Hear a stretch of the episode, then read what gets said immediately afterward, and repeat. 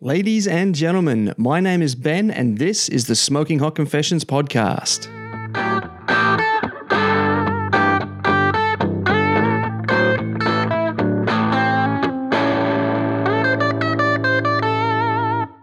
Hey, family, it's Thursday, so it's time to get stuck into another hearty helping of barbecue podcast goodness.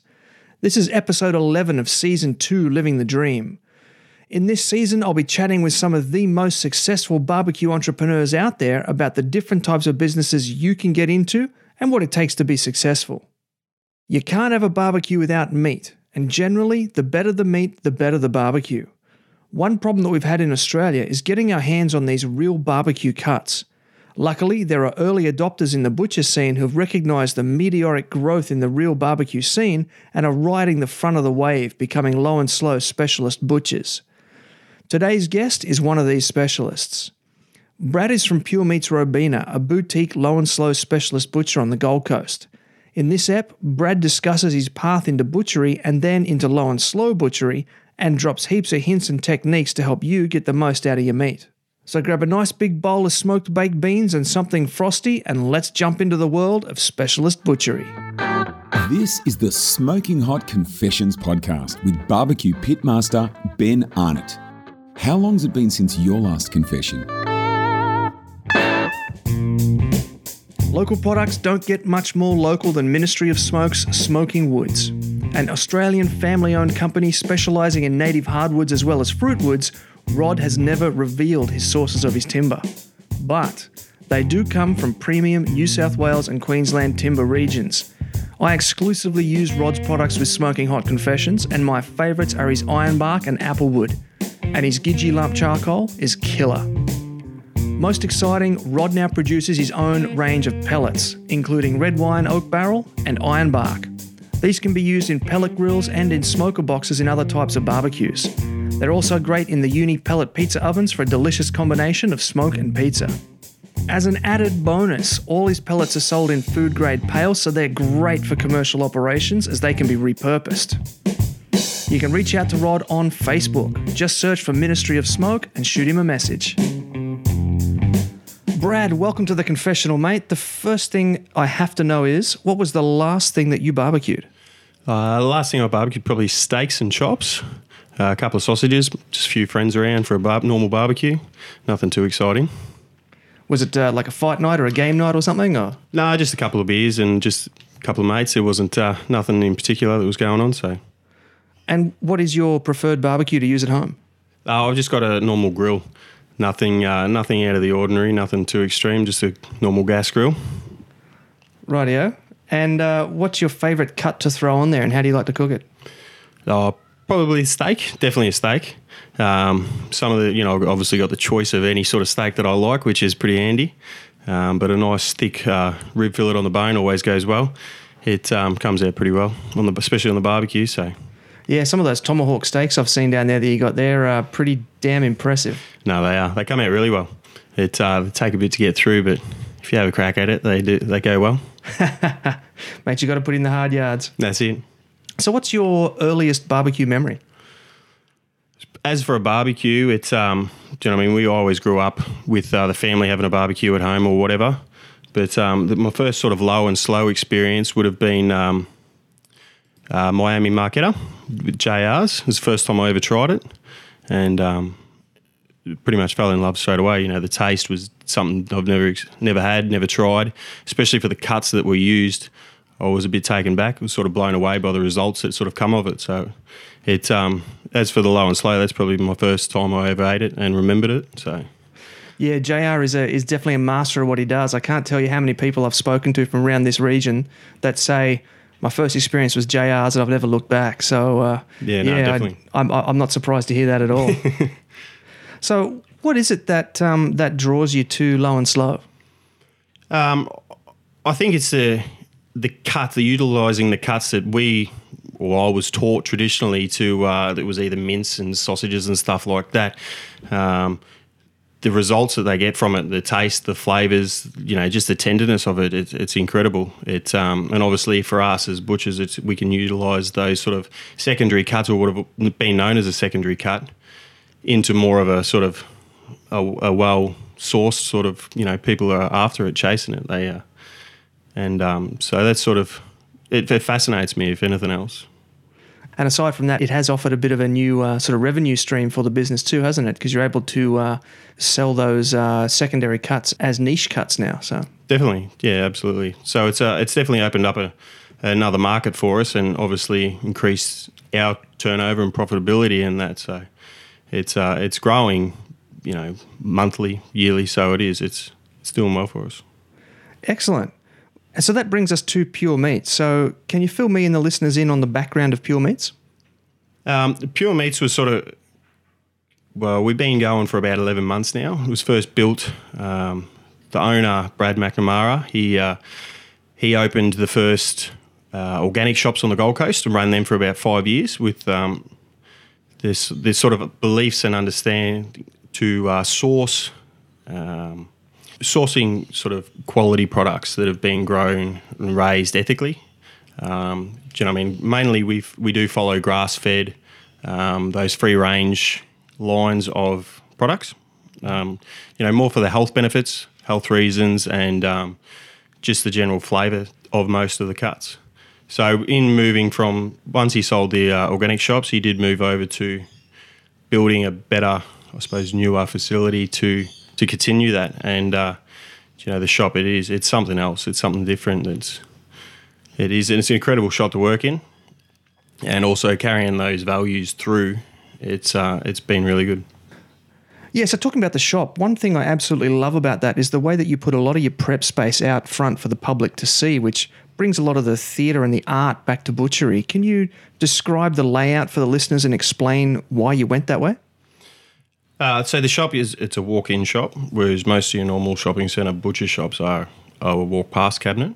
So we actually draw you into the into the shop, but by drawing you into the shop, we do have a main display case out the front room where we try to do as much prep as possible, um, as in boning beef, um, sausages, even just basic rolling and stuff like that. We wanted to take away all the smoke and mirrors that can get into butchering, where you know customers don't see what is actually going on. So we've tried to make it as transparent as possible, where we can, well, the customer can see what goes on on a day to day basis, how it's done, why it's done like that, and so on. So, and it's uh, the customers, the the response from the customers has been fantastic for it. There's a bit of a movement out there at the moment for um, trying to teach kids that meat doesn't just come from a supermarket; that it actually, you know, is from animals and and uh, you know trying to remove that disconnect that we currently have in modern society from our food. Do you find that a lot of parents stop with their kids at those windows and point and explain and all that sort of stuff? It is like a lot of the people that do stop and watch are actually little kids, which is great. Do you know what I mean? They've never seen anything like it. They've never uh, experienced anything like it, and um, they're fascinated by it. To sit there and watch your work, they'll sit there for hours. Obviously, while the parents are either doing their shopping or whatever, and end up having to be dragged away because they just standing there sort of stargazing at it, which is good. It's um, you know we can change the sort of generation of people where they can see where it comes from and that it doesn't all come out of a carton. Obviously, you know we do try and use as much carcass meat as possible for that particular reason. So.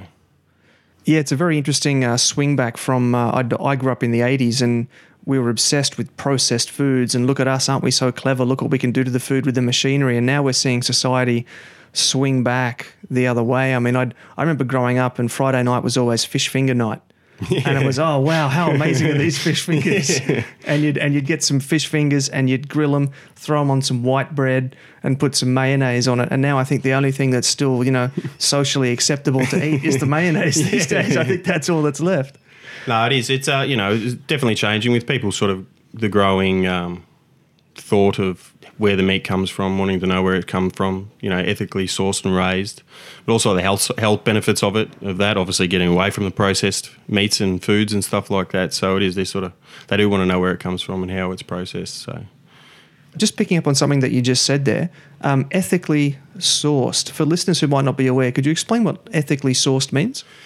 Uh, ethically, so obviously, you know, it's um, we are processing animals to be eaten and so on, but uh, we still like to be known that they're will know that they are raised humanely, you know, under the right conditions without being locked into cages or um, force fed in in small areas. So obviously, still out there running around, they have an enjoyable life as much as possible.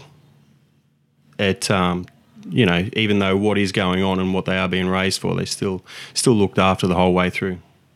And what do you find is the taste difference in the meat between uh, ethically sourced and I don't want to say non-ethically sourced, but non-ethically sourced meat? I, I think you can taste the flavour difference. Do you know what I mean? The flavour, even the fat through it, it, it, it is a different sort of flavour. Um, obviously, grazing out outside in grass and um, especially when you get into poultry and stuff like that, being able to forage around and stuff like that, it does. They obviously what uh, what the animal eats is what it tastes like. So being out and um, foraging around for grubs or whatever it might they might be, it does definitely change the flavour of it. It's funny that you just said that uh, the, the what the animals eat is what they end up tasting. Like there is a uh, I, I don't know if you're aware of this. It's a very um, unique breed of pig that's uh, only in South Korea, and they're actually called uh, um, I'll call them poop pigs. and what they do is it, it's one particular island just off the coast of Korea. It's uh, Jeju-do Island, and this is considered a delicacy. These pigs are raised only on human poop. Really, Yeah. I haven't heard of that one. Sounds interesting.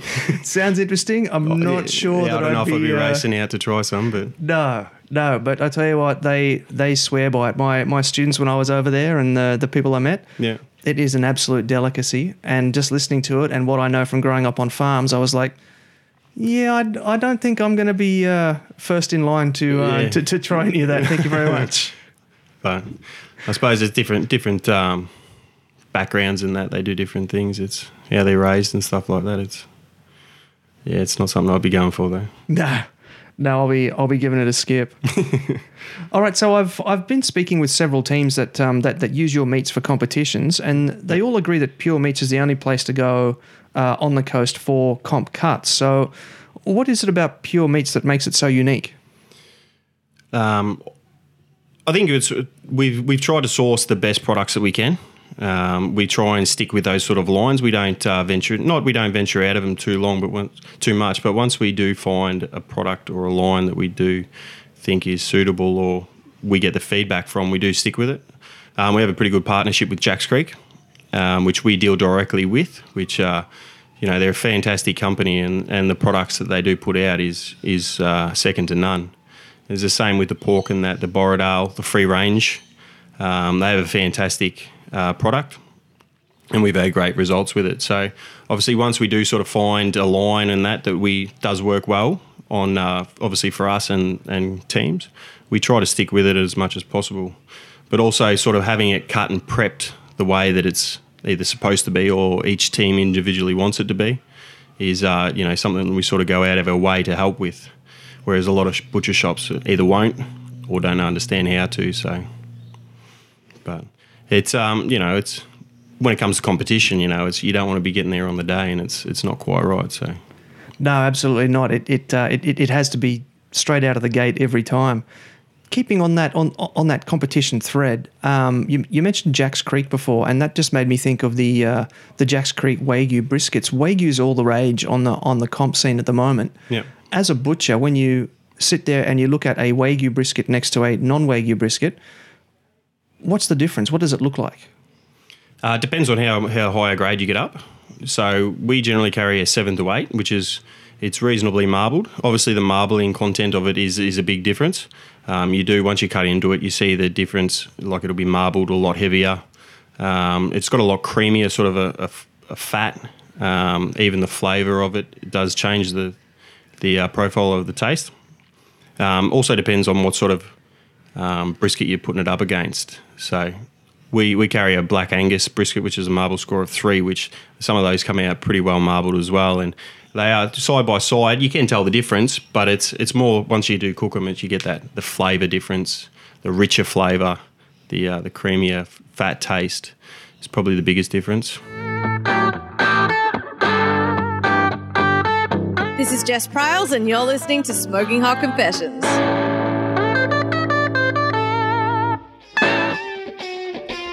If you're looking to get behind an Australian company that gets behind Australians, you need to check out Pit Brothers Barbecue. They're a Brisbane based business that are known for supporting our returned servicemen and women. They have three pre blended rubs and 15 individual ingredients, making it super easy for you to create your own unique taste sensation. My personal favourite is the rosemary, lemon, and sea salt rub. It's sensational on chicken wings with a sweet barbecue sauce. They also stock premium Gidgee lump charcoal, which is grown and cooked in Queensland. While 2017 has been a big year, 2018 is going to be even bigger. They're launching a custom designed offset smoker, three premium gravies, and are working with competition teams to develop some special new rub blends, such as Porkapalooza by the Smoke and Sappers.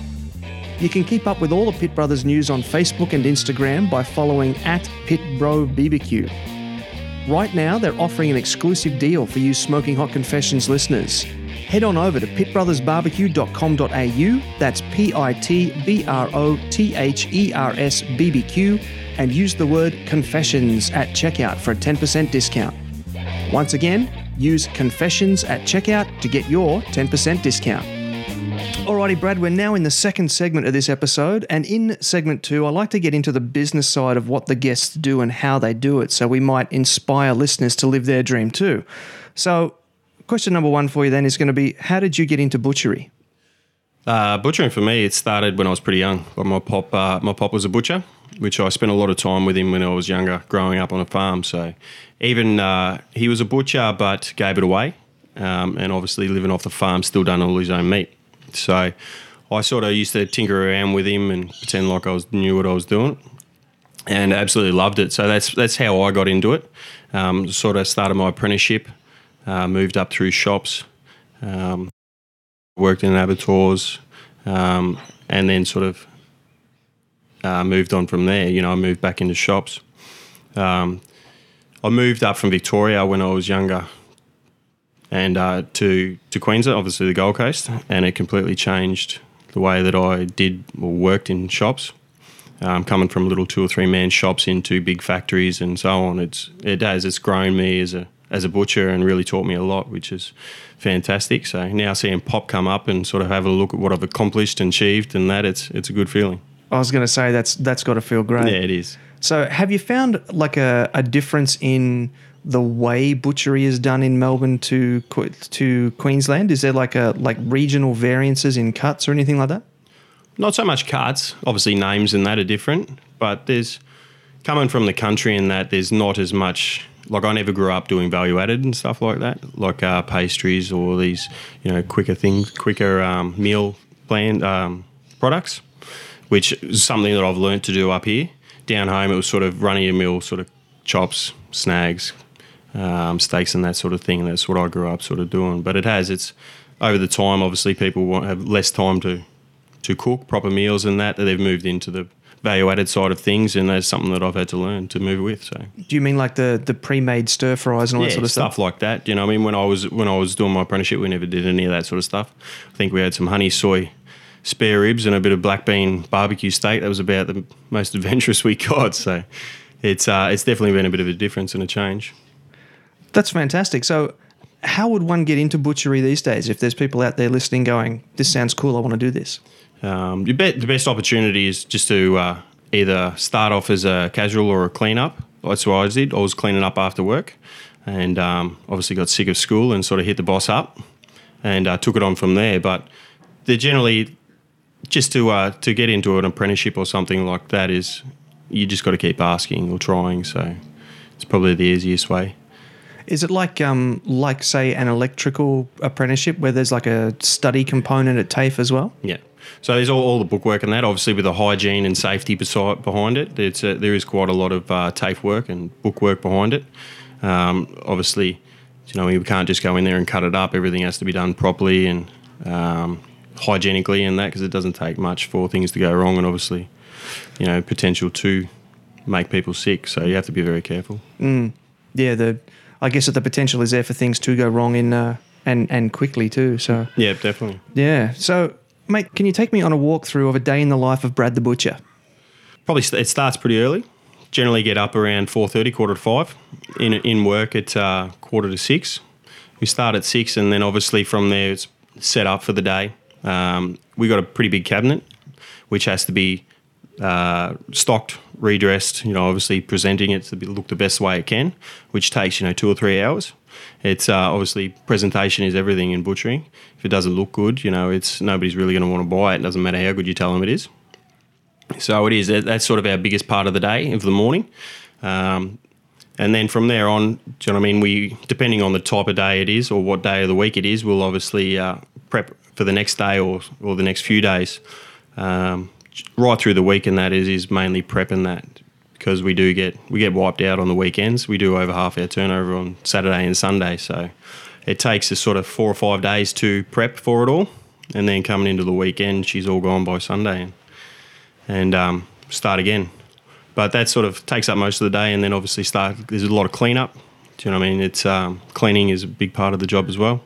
So every afternoon's clean up and then we knock off at six o'clock so generally 12 hour day It gets gets a bit much after a while but you get used to it Yeah. One of the things that we're seeing a lot on the comp scene is we're seeing um, more and more uh, ladies get involved, which is absolutely fantastic. Are you seeing that trend in butchery as well? Are there more ladies getting in, uh, getting into butchery? we we've got quite a, quite a few counter girls in that um, do come to do work for us. As far as apprentices and that, there is, there is a few coming through and that. I haven't actually worked with a female butcher myself, but um, there is quite a few about there. Um, in saying that, it's nothing against that we wouldn't have one in the shop. We just haven't had the opportunity to put one on. But we do have quite a few girls and that that do serve and uh, obviously do crumbing and stuff like that. That um, they're fantastic with the customers. So they are. There's definitely a spot for them in the shop. Do you know what I mean? They can have that personal touch that uh, some of the boys just can't seem to seem to manage. But no, there's there is quite a few in in the in the butchering. Um, I've seen quite a few around the coast and that. So it is. It's they're starting to shift. Yeah, it's great to see that to see that trend carrying across. Yeah. So, what sort of people do you think would be suited to becoming low and slow specialist butchers? Uh, definitely somebody who's got a flair for um, detail. Do you know what I mean? Especially with a lot of these cuts, they they're quite specifically how they got to be cut and stuff. Do you know what I mean? It's uh, somebody that's got pride in their work. Also, somebody that um, you know enjoys the cooking side of things is always a bonus because we do have a lot of customers that come in that either don't know how to prep or cut or cook, um, and they are often asking us for advice and stuff. So if you do know how to cook and that on that sort of things, it's definitely a massive, massive help. So That's great. So I would imagine that there'd be um, quite a lot of heavy lifting involved as well. So people that are out there thinking about it, do they need to give consideration to um, their physical state? It is, yeah, definitely. There's a lot of lot of lifting. Do you know what I mean? Because we use uh, a lot of carcass meat. You know, the average carcass quarter is between forty and fifty kilos, so it is quite physical. Even on a day to day basis, just your general work is is pretty physical, and being on your feet all day is a massive part. So it is. You know, it's a it does take it out of you if you're unfit or um, a bit overweight. I'd imagine if you were overweight, it wouldn't be long before you weren't overweight No, we- anymore. We, we get them down pretty trim after a while. I'll bet. I'll bet. So, um, when did Pure Meats make the decision to pivot into being a low and slow specialist? Uh, it was just before we opened. Do you know what I mean? There was we did see a, a big market available.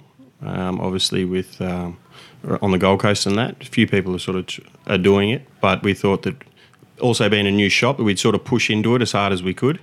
And um, al- also having the uh, the contacts through Jacks Creek and stuff like that, we uh, we decided to run with it down that line. So it's um, it's probably probably uh, along with opening the shop, we did we did decide to go with it. So. Ah, excellent. Okay. So, could you just expand a bit more on how you actually um, sort of developed that low and slow angle? You, you said you reached out to contact. So, was it uh, like networking based? Yeah. So obviously, once once we decided that we had to do it, um, we went in, did quite a bit of research, and obviously the right cuts and the cuts that are mostly used, and obviously trying to find the best um, cuts out there to what people are after. So I think the hardest thing for us was getting our name out there that we do actually stock it and supply it and stuff without um, without sort of wasting too much product in the meantime. But it's it, it took a little bit, but obviously after we started started reaching out to people like yourself um, and a few others, it, it kicked off pretty quickly and come along nicely. Yeah, lovely. So, what's been the uh, the biggest challenge in this process, and how have you overcome it? Um, obviously, sort of getting our name out there was one of the biggest, um, but also sort of finding and uh, the best products and consistency in the products is always a hard one. Um, trying to get uh, suppliers to give you the right specs or the specs that you're after is often a, a big a big thing. But uh, obviously, we've we've sort of overcome that, and um, we sort of we've got a pretty good understanding between our suppliers now. It works well. So, And what's been the biggest success you've had, and to what do you attribute that? Probably our biggest success is obviously seeing the teams that come through. Obviously. Um, Supplying and sponsoring yourself in smoking hot uh, smart fires that uh, took our third in um, the port. That was, you know, for us, it was fantastic considering that we supplied the meat. You know what I mean? Although you boys did all the work, it's, uh, you know what I mean? It's it's good for us, and it um, we were pretty proud of what happened. But just sort of seeing the way that's taken off and how. Um, you know the results that sort of teams have gotten through our, with our products. It's been a massive achievement for us. Yeah, I, I think that the results really do speak for themselves, and that that's reflective of the of the hard work that you were just talking about that you've been doing. You've been doing all that preparation and that self development and the learning and uh, and consulting with uh, with teams and in pe- people in industry and all that sort of stuff. And uh, yeah, I, I think that's um, great to see all that uh, come together. So, what are some of the hidden issues that you've had to contend with? Um, obviously, specs not coming in right. Do you know what I mean? Is a massive thing. It's um, obviously once you people start going and buying full briskets and that, they get pretty picky with it, which I can understand. Um, so obviously getting the specs and that right, um, having it trimmed right, and obviously being able to put it out with uh, so people either at home or on teams aren't sort of wasting too much going home and trimming it up there um, excessively. So that's probably been the hardest thing is sort of yeah. Right. One of the questions that I've been uh, curious of is um, when comp cuts are cut, there tends to be quite a bit of wastage. What happens to that wastage? Depends on what it is. Most of the time, we can either use it for uh, sausages. Um, it's probably our biggest thing. Like we have, a, we sell about half a ton of sausages a week, so we were always sort of chasing trim in that. Um, but it's and especially off the briskets and stuff like that, it's it's great meat that can go into there. Obviously, once you get into the too fatty products and that, it's just discarded. But most of it is, you know, we utilise what we can as best we can, but it's uh, not all of it can be used. So Yeah, I, I like to keep my uh, just the offcuts from the trimming that I do here at home. And uh, just recently, I ran a whole bunch of um, organic brisket offcuts through just a cheap little Aldi mincer, Yep. and just throw it into spaghetti and stuff like that. And it is just phenomenal. Yeah. Oh, it is definitely. You know I mean? Your brisket and stuff like that. It's it's got a good flavour to it, just as it is as a mince or even through sausages. Comes out pretty good. Even burgers. Burgers have got, uh, you know, brisket burgers always come out well. Definitely. So, given everything that we've just discussed, how would you rate the profession of being a low and slow specialist butcher? Oh, pretty high. I enjoy the job as it is. So it's always and see people come in and they show you pictures and that of the products that they've bought and cooked at home and that and telling you how good it is. It's a pretty good feeling. Do you know what I mean? It's um, lets lets you know that you're doing something right, which is always good. You're listening to the Smoking Hot Confessions podcast with barbecue pitmaster Ben Arnott.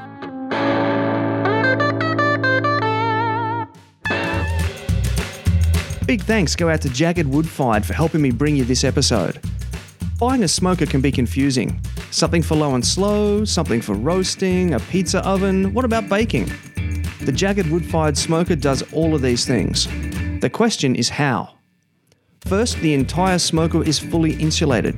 The firebox is insulated with kiln grade bricks, and there are more on the cooking chamber floor, doubling as a pizza stone. The cooking chamber is then insulated with a 6cm or 2.5 inch insulation blanket. This means that the JAGRD can get up to 600 degrees Fahrenheit in under 30 minutes, sit at low and slow temperatures using very little fuel, and will even sit well under 200 Fahrenheit for cold smoking. JAGRD wants to make sure you have a very happy new year, and so until the end of December 2017, they're offering an exclusive discount for you Smoking Hot Confessions podcast listeners. Use the code word confessions at checkout if buying online, or quote it when dealing with them direct for 15% off your purchase price.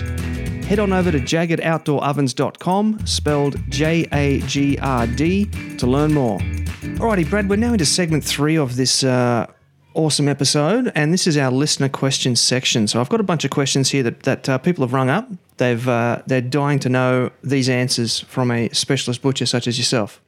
Hi, Jason from Stanthorpe. Have a question from Brad. Which part of animals are mostly overlooked? Which of them should I be cooking with? Righto, thank you. Bye. Hey, Jason. Um, as far as overlooked cuts and that uh, for the low and slow, it's definitely um, there's a couple of available um, on your beef side of things, like your picanha and your tri-tip are most very often uh, not known about, which um, you get a great product of them, especially on the uh, on the barbecue. Um, once you get into your lamb and stuff, neck fillet um, is a big part, which is you come from your full um, your whole shoulder. Most people go with just the uh, the the shoulder blade piece of the shoulder, but once you get the neck fillet, which is actually the sort of inner term uh, a Scotch fillet of lamb, do you know what I mean? So which shreds apart really nice. You get a great flavour from it. Um, as far as the pork, pork is sort of I think everybody's sort of covered most of them. They always, but uh, just about any end of the pig is sort of it always comes out well. So, but basically, you just want something that's sort of going to hold up, hold up well. You one of those muscles that don't that do a lot of work. They're generally the best ones to sort of use on the uh, for the low and slow. If you get uh, something that's too tender, it does it just it falls apart. So it's you don't get a very good product. Excellent, very nice. I love um, a bit of pork neck. Yeah, always goes well. Yeah, yeah. I've I've got a beautiful Cuban marinade that I like to do with it, and then just uh, basically reverse sear it in the Weber. Yeah, Oh, comes out well. oh, comes out gold. so good. Hi, it's uh, Chris here from Narrabri, New South Wales. I'm just asking Brad, saying, G'day, how you going? Just want to find out about how to approach. I live in a small town and we've only got uh, like two major supermarket chains and one single butcher there. How to approach him in getting some decent cuts or the way to go about it to um, get him to stock some that I can be able to use from the low and slow. That's all. Um, that'd be great. Uh, keep up the good show with the podcast. Thank you. Bye. Hey, Chris, it's uh, it's one of those things that I suppose you do have to sort of be gentle with. Some butchers don't like to change, and it can be uh, sort of hard to. They don't. I, a lot of butchers don't really like to be told, I suppose, how to cut things differently. Um, but there is a few little tutorial videos out there on how to cut things like your, uh, you know, your St. Louis ribs or something like that. That's probably your best bet. Um, is to either take something like that into him or sort of just build that relationship with him first before you sort of start throwing it at him. But um, that's sort of one of the ways that I found or learnt a lot about it was uh, on YouTube and that how things were cut, especially um, for stuff that we've already cut differently to sort of do it a different way. It was uh, it did take a little bit. But um, most of your supermarkets and that, you're not really, you won't be able to change the way they cut because they don't actually cut on site very much anymore. So I'd say your supermarkets are out. But if you sort of build that relationship with the butcher first on a personal level and then sort of try and approach him about it, it's probably your best bet. G'day, Brad. Benton from Newcastle here. I was wondering what are the advantages of buying meat from a butcher versus from the supermarket. Cheers. Hey Benton. Um, obviously, the the biggest advantage is um, supporting your local small businesses is always a big thing. Um, it uh, definitely helps the rest of the community and stuff. But as far as quality and that goes, you know, your, your butcher will generally stock a lot better or uh, more broader sort of range of um, products, and obviously more willing to sort of get in and help you with uh, different cuts and different styles of cuts that you are looking for. Whereas your, your supermarket, they're sort of more interested in just banging out the usual sort of stuff. So it's um, it, but it's always good to support local business and help out your butcher. Plus, as you just said before, supermarkets don't really cut on site anymore, so there's a much higher chance of getting what you want from a butcher as opposed to from a supermarket. Exactly, definitely. Do you know what I mean? Your butcher will sort of cut on site as he goes, whereas nowadays most of uh, most supermarkets are cut in big factories and then sort of shipped out. So If I can add my own question on on top of Benton's question, yep. do supermarkets use similar suppliers to butcher shops generally, or so? I, I guess what I'm asking is, will there be a difference in quality of meat between a supermarket and a independent butcher? Yes and no. Like the the difference in quality might they might not be a difference when it's live, but it's the way that supermarkets process their meat that changes the meat completely. Um, they obviously uh, process and hot bone, so it doesn't get that time to set up. And obviously, you know, through dry aging and that, user to understand. Um, by the time it, as it sits and hangs and breaks down and starts to break down the tissues and stuff, the flavour intenses and that. Well, if you don't do that or give it a chance to sort of settle and um, you are boning and processing it while it's hot, it does. It completely changes the meat, the flavour of the meat, even the tenderness. So it's not so, so much the quality of the starting product, it's how it's gone about the process to get it to the end result that it sort of does ruin the meat. So when you say hot boning, you literally mean breaking down the carcass while the and while the carcass is still warm. So like Yep. immediately after the animal's been killed. Yep, pretty much. So it goes from one room to another, and they bone it and out straight away. So, for instance, ours ours are generally processed um, one day. They'll be hung for a day or two at the abattoirs, and we'll get it the, another day. We'll generally hang it for another up to a week before we touch it. So it does. It gets that chance to harden, set. Um, start to break down, and all the tissue and that starts to break down into it. And that's why you get that tenderness. Um, so it does it. If it doesn't sort of get to that point, it's um, it's already it's still tight when it's especially being hot boned, still tight. Um, the fat doesn't set and settle and all that sort of stuff. So it does. It completely changes the flavour or texture of it. Oh, fascinating. I had no idea about that. Yeah, so it is. It's not necessarily that the starting product is uh, a lesser grade that uh, most shops are using. Um, it's the process that it goes through to the end result that sort of does ruin some of the meat. Very cool. Good to know.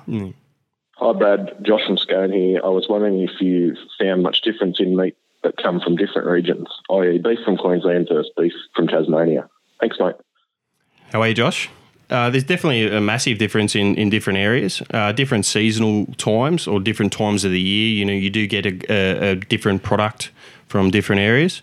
Um, obviously, Tasmania or Victoria have great products. It doesn't uh, most of the t- year round. Um, once it does get too cold down there, sometimes they can cover too much coverage or have too much fat on them. So it um, it does not as good as what it normally is. But just because of the the I suppose the lush area that it is down there, they've got so much to eat and stuff like that. Once you get up into Queensland, the heat and um, sort of some of the more barren land, it, it is more difficult to sort of either fatten or continue to fatten them um, without the supplement of grain. So um, definitely makes a massive difference um, to where it is at. Obviously, what the conditions, temperature, um, even what uh, they're available to eat is definitely um, changes the end result. So it's definitely a massive. We we source quite a bit from Tasmania and Victoria for that reason. So Hey, Brad. Bree from the Gold Coast here. I love the organic beef that you have in your store. Why is organic preferable to regular beef? Thanks. how are you, Bree? The uh, I suppose the, the the biggest benefit of organic beef is um, is just the the vitamins and the health side of things. Do you know what I mean? Eating. Um, not having in touch of grains or anything like that is, does make a massive difference. So obviously the vitamins and mineral side of things it is what sort of makes that healthy alternative. Um, and obviously with the the ethically raised, obviously with organic beef and stuff like that, it's always going to be outside. It's always going to be well looked after, um, and it does it change gives you a better flavour and uh, stuff like that. So, but just knowing that it's well looked after and and uh, what it has eaten and stuff like that, it does. It gives you more of a health side of things. Is is more so for the organics. Hi, Brad. This is Bunner from Bundaberg. I was wondering what what makes you decide on what's a great sausage flavour, and how do you decide each week what best sausages to go put in the cabinet? Cheers. Thanks. Happy barbecuing. Bye. How are you, Bronte?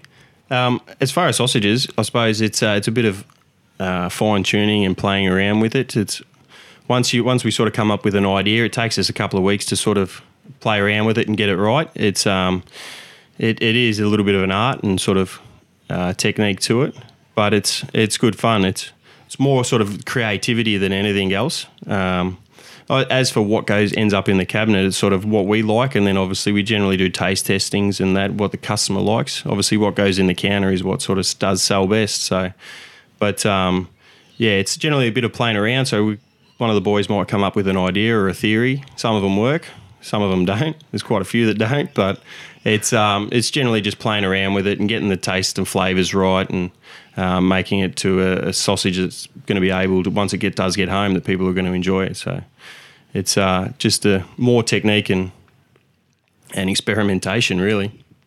Now you've actually got a sausage bar built into the front of the shop, which is something that I've never seen before. Do you do you use that for like for a lot of your market research into different flavors of sausages? Yeah, we do. So we, we make custom sausages. Um, so the customer can obviously come up with a, either most of the time we make them for people with allergies and stuff like that. Um, they they still love, love sausages, but it's whether they might be allergic to egg, gluten, you know what I mean, or so on. Some people, you know, even garlics and stuff like that. So we have a range of herbs and spices and that. Uh, we can make them up on the spot, either to their recommendations. They might already have a recipe, um, or we can sort of help them and assist them in a recipe line that we sort of can do with that. So it does. It works well. We use a lot of that. Um, we use it quite quite a lot, and um, it's also good for kids that don't eat veggies and stuff like that. You can hide veggies in your sausages, or it uh, it's it's been pretty popular, which is good. I love that idea. That's how I actually get my son to eat uh, to, to, eat veggies. I um I whiz them up into sausage rolls. Yeah, it's uh, generally the easiest way. If they don't know what they're eating, it's uh, it generally goes down a bit quicker. Yeah, solves a lot of arguments. That's for sure. Yeah. Hi, it's Andrew from Ipswich. With the growth of low and slow, how many cuts have been saved from becoming mints? Thanks. How are you, Andrew? It's uh, there's quite a few. It's um, obviously it's changed the way that I've I've from when I first started my apprenticeship that has now gone into, but um, more so in the beef side of things. Um, do you know what I mean? It's before you know probably eight years ago I didn't even know what a short rib was. Up until um, you know a couple of years back now, we can't get enough of them. So it's mainly your briskets and your short ribs and stuff like that on your beef that's definitely gone into it.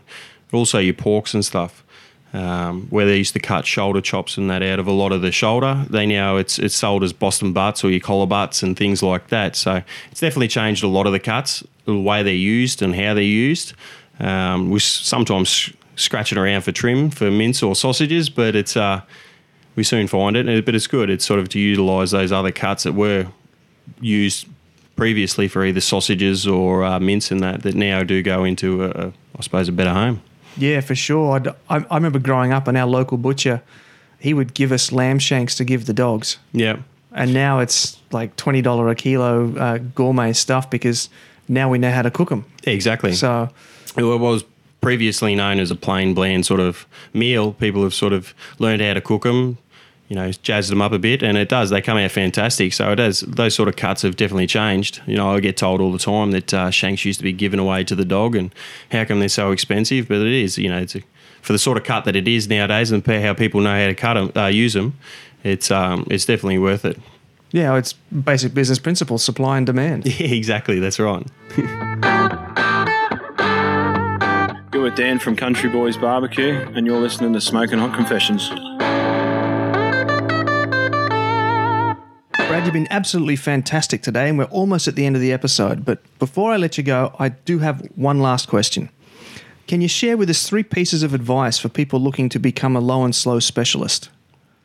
Uh, yeah, definitely. It's obviously sourcing the right product is a big thing. Sourcing the right product with consistency, um, knowing what your customers uh, want is a is a massive thing as well, um, and also sort of knowing how to cook it or or being at least sort of somewhat um, understanding of how it's trimmed and prepped and stuff like that, so it can be cooked. Um, obviously, everybody's trying to get into it now. Everybody's starting to get into it, but they sort of don't have that guidance of how it's done or um, which way or how to start. So definitely having a knowledge on how to cook, cook or trim and stuff like that is makes a massive difference. But um, definitely sort of finding suppliers with consistent product that uh, you know a good product that it sort of util- can be utilised for those sort of things is is is definitely a big part. Excellent. Alrighty, mate. Um, it is my great privilege to turn the confessional over to you now. So please feel free to give whatever shout outs you like and tell people where they can track you down on the internet. Thanks, Ben. It's um, look, I'd just like to thank you for having me here. You know, it's been a great experience. It's um, I'd just like to thank everybody that's sort of out there listening for the rang up for the questions and stuff like that. There've been some fantastic questions, um, and everybody that sort of does already support us that are um, along the way. There's few teams in that that we do sort of supply that have have had the uh, you know the results that they've sort of come through. It's been fantastic to watch them sort of grow as a team. But if you do want to uh, catch up with us or have a chat, come in. We're down in uh, the Robina Town Centre, um, in the kitchens area, uh, next to uh, the Earth Markets there. Anytime you sort of, even if you just want to float past, have a chat, say good day, um, we're always about and keen for a talk. So don't be shy and come in. And you're also on, on Facebook as Pure Meats Robina. Yeah, absolutely. And you've got a website as well. What's that web address? Uh, www.puremeatsrobina.com.au. Fantastic. Mate, I just want to thank you so much for taking time out of your busy week to actually physically drop by the confessional and spend this afternoon talking Q with me. I'm really sorry about the kids' pool party next door that's been putting us off all afternoon. Um, it's a it's a hot day here on the Gold Coast today, and uh, those kids have certainly been uh, making a bit of racket. But I, I, really appreciate all the wisdom that you've shared with us here today, and I'm sure the listeners do too. So just uh, thank you so much. No, thanks, mate. I appreciate it. And thanks for having me. Well, family, how great was that? It's fascinating to hear about the industry from an insider, especially one as passionate and knowledgeable as Brad. You can follow Brad and Pure Meats Robina on Facebook, which is where you can check out a killer video of Brad doing his thing at the shop. 1.8 million viewers can't be wrong. Coming up next Thursday, I'll be having a great chat with Ricky from Bully Barbecue. We've all dreamt of telling the boss to shove it, grabbing our barbecues, and heading out on our own, and this is exactly what Ricky did. He is now most definitely living the dream, spending his time travelling up and down the east coast of Australia delivering barbecue classes all along the way. If a never ending barbecue road trip sounds good to you, make sure you listen in. Big thanks and much gratitude go out to this episode's sponsors Ministry of Smoke, Pit Brothers Barbecue, and JAGRD Wood Fired Smoker Ovens. Their support makes this project possible. I've put their links in the episode description, so please click on through to their sites to claim those awesome offers for you loyal Smoking Hot Confessions listeners. If you have a message that you'd like included in this podcast to get out to a barbecue mad audience, send me an email directly at ben at smokinghotconfessions.com and let's have a conversation. Shoutouts also have to go to those who called in and left questions for Brad Andrew, Benton, Bronwyn, Chris, Jason, and Josh. It was awesome to find out what was on your mind, and I know Brad had a great time answering them. If you'd like more, I have published a free ebook that is just for you. Head on over to smokinghotconfessions.com slash ebooks to get your copy now. I've put a link in the description. Also, head on over to Facebook and join the Smoking Hot Confessions community, and let's continue the conversation. It's a group dedicated to teaching, learning, and sharing all about barbecue, and all the BS is left at the door everybody has a place in the Smoking Hot Confessions community. Finally, however you listen to this episode, please make sure you subscribe and leave a review. This way, the episode will be delivered to more people's devices by the men in black as they hunt down intergalactic aliens here to steal our briskets. Until next time, take care of each other and keep on queuing. Thanks for listening to the Smoking Hot Confessions podcast. Head on over to smokinghotconfessions.com for recipes, tips, and Ben's own confessions.